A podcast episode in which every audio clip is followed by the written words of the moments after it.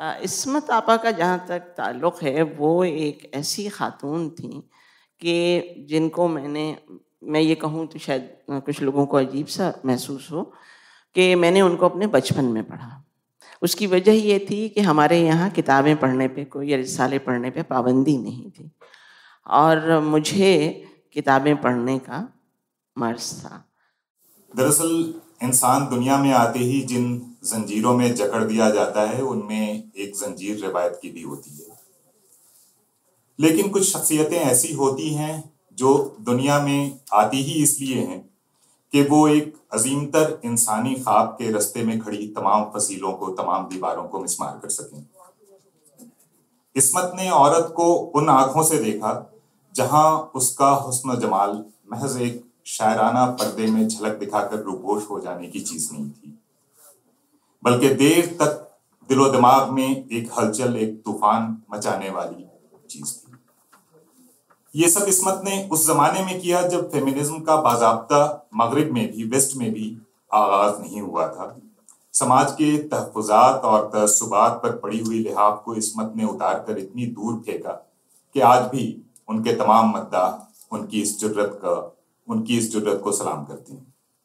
उनकी शख्सियत और उनके फनपारों पर गुफ्तु करने के लिए यहाँ जो काबिल कदर हस्तियाँ मौजूद हैं, उनसे आपका एक मुख्तसर सा तारुफ कराता चलूँ। हरचंद के न तो मैं इसकी ज़रूरत महसूस करता हूँ और न मैं इस काबिल हूँ कि इतनी बड़ी शख्सियतों का अलग से कोई तारुफ पेश कर सकूँ। बहरहाल, स्टेज पर इस वक्त हमारे साथ मौजूद हैं मोहतरमा जाहिदा हिना आप पाकिस्तान से तशरीफ़ लाई हैं और बहुत अहम, बहुत ही मोहतरम अफसाना निगार और कॉलम निगार और इनकी बहुत सारी शख्सियतें अलग अलग पहलू हैं शख्सियत के बहुत अहम शख्सियत हमारे लिए भी। जिलानी बानो साहबा मुंबई से तशरीफ़ लाई हैं और फिक्शन की उन शख्सियतों में से एक हैं जिन्होंने सारी उम्र अदब के सिवा कोई और ख्वाब नहीं देखा। उनकी कहानी नरसैया की बावड़ी पर श्याम बेनेगल ने एक फ़िल्म बनाई थी, विल्डन अब्बा जिसे काफ़ी सराहा गया था, और इन अजीम हस्तियों की महफिल में हिंदी की मारूफ शायरा अनामिका की मौजूदगी, यकीनन आप तमाम हाजरीन के लिए खुशी का बायस होगी। मोहतरमा अनामिका अंग्रेज़ी की उस्ताद हैं, और आपकी अंग्रेज़ी और हिंदी दोनों जबानों में कई किताबें हैं। आपकी गुफ्तु का अंदाज इस कदर दिल नवाज़ है कि उनकी मौजूदगी में किसी को सुनना शायद ही आपको गवारा हो, इसलिए अब मैं सुपुर्द करता हूँ ये महफिल अनामिका जी के। अब आप नामिका और बाकी हजरात शुक्रिया।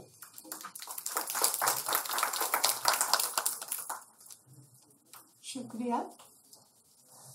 मेरे लिए इतना बड़ा मोमेंट है ये कि दो लोग ऐसे जो हैं जिनको मैं इसमत आपा के, की ट्रेडिशन में रख सकती हूँ, जिसको इरी गरी कहती है push and joy of language गलियों की भाषा को अदब की भाषा बनाने वाले ये लोग हैं। और सबसे पहले आपा मैं आपसे पूछती हूँ कि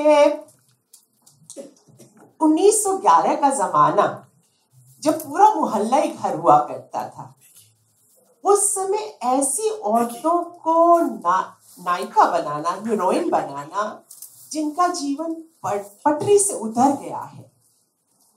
ये जो उन्होंने किया इसके बारे में जो उनके मॉडल्स हैं दो तीन तरह के किरदार हैं उनके यहाँ एक तो शरीफ और मेहनत कश औरतें जैसे कल्लू की अम्मा है या चौथी का जोड़ा की नादी है। और एक और एक तरह की औरतें जिनको, आप जैसी औरतें जिनको कहती हैं, जो दिल की दुनिया में जो रशीद है, उसको कहती हैं अंदर की अब तुम्हारा, अब तुम जाओ, अब तुम कहीं भी जा सकती हो।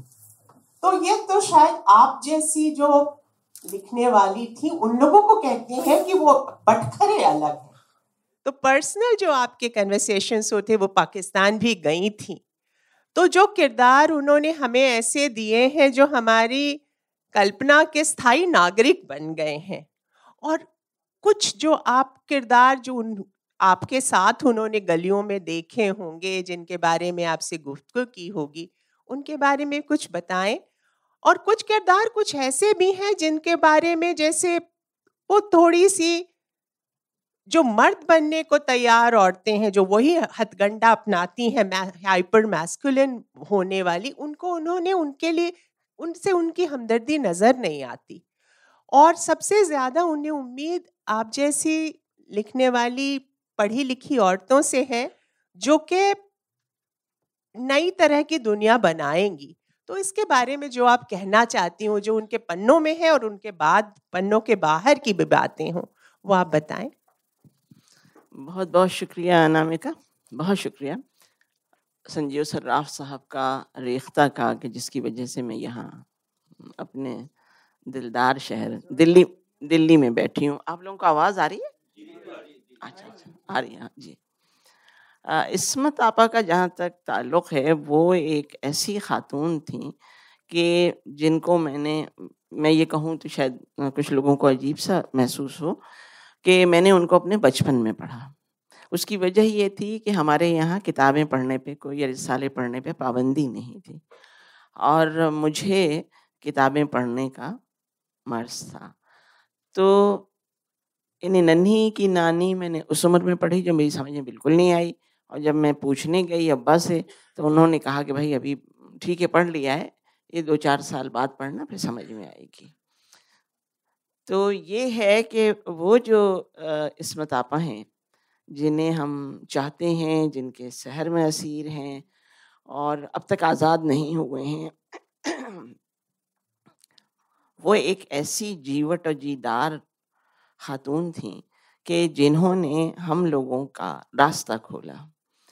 अच्छा वो अपना गुरु किसको मानती थी? वो डॉक्टर रशीद जहाँ को मानती थी। और वो ये कहती थी कि मैंने जो कुछ भी सीखा जो हिम्मत मैंने जुटाई वो डॉक्टर रशीद जहाँ के हवाले से उनकी कहानियों के हवाले से उनके अमल के हवाले से आ, मैंने वो हिम्मत जुटाई और जोड़ी।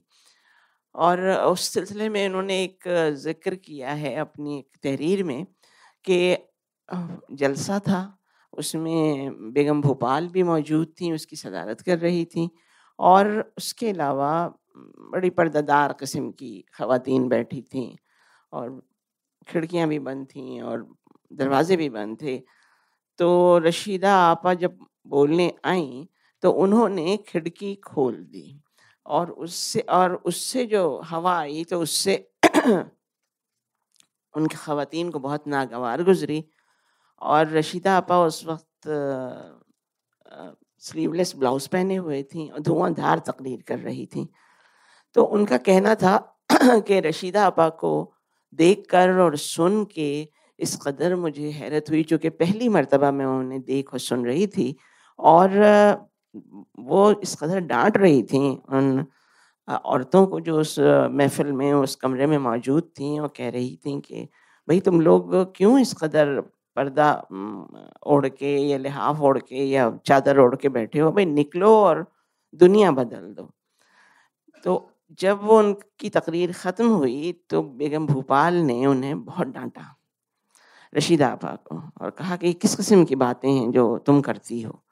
तो रशीदा आपा हंसती रही बैठी हुई, कहनी बस उसी दिन से मैंने गिरह में बाँध लिया कि मुझे रशीदा आपा के बताए हुए रास्ते पे चलना है।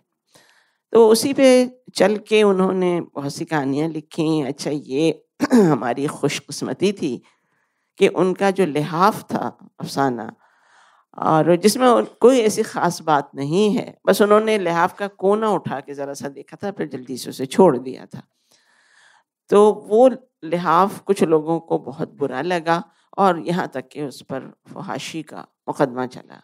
और ये भी एक दिलचस्प बात है कि उन पर और मंटो के अफसाने बू पर एक ही वक्त में लाहौर में मुकदमा चला, दोनों मुकदमा लड़ने गए और आखिरकार छूट के आए। जब जज ने फैसला दे दिया तो उसने इन्हें अपने उसमें बनाया चेम्बर में बुलाया और कहा कि, भाई, तुम ऐसी कहानियाँ क्यों लिखती हो? तो उन्होंने कहा कि, भाई, मैं तो ऐसी कहानियाँ नहीं लिखती, ज़िंदगी ऐसी है, लोग ऐसे हैं तो इसलिए मैंने ये कहानियाँ लिखी हैं और लिहाफ में तो कोई ऐसी ख़ास बात नहीं है। कि नहीं वो तुम्हारे ख्याल में नहीं है, लेकिन लोगों के ख्याल में है। तो इसमत आपा ने कहा कि मैं लोगों के ख्याल का मैं क्या कर सकती हूँ, इसलिए कि कहानी तो मुझे खुद लिखनी है और अपने जो मेरी फहम है, जो मेरी सूझबूझ है, उसी के हवाले से मैं लिखूँगी। तो ये थी इसमत आपा के जिस जज ने उनसे चार दिन जिरह की थी, मंटो से जिरह की थी, और जो लोग थे जो ये कहते थे कि भाई ये फहश कहानी है। तो वो जज जिसने उन्हें अभी रहा किया था, दस मिनट पहले, उससे उस वक्त भी वो बहस कर रही थी।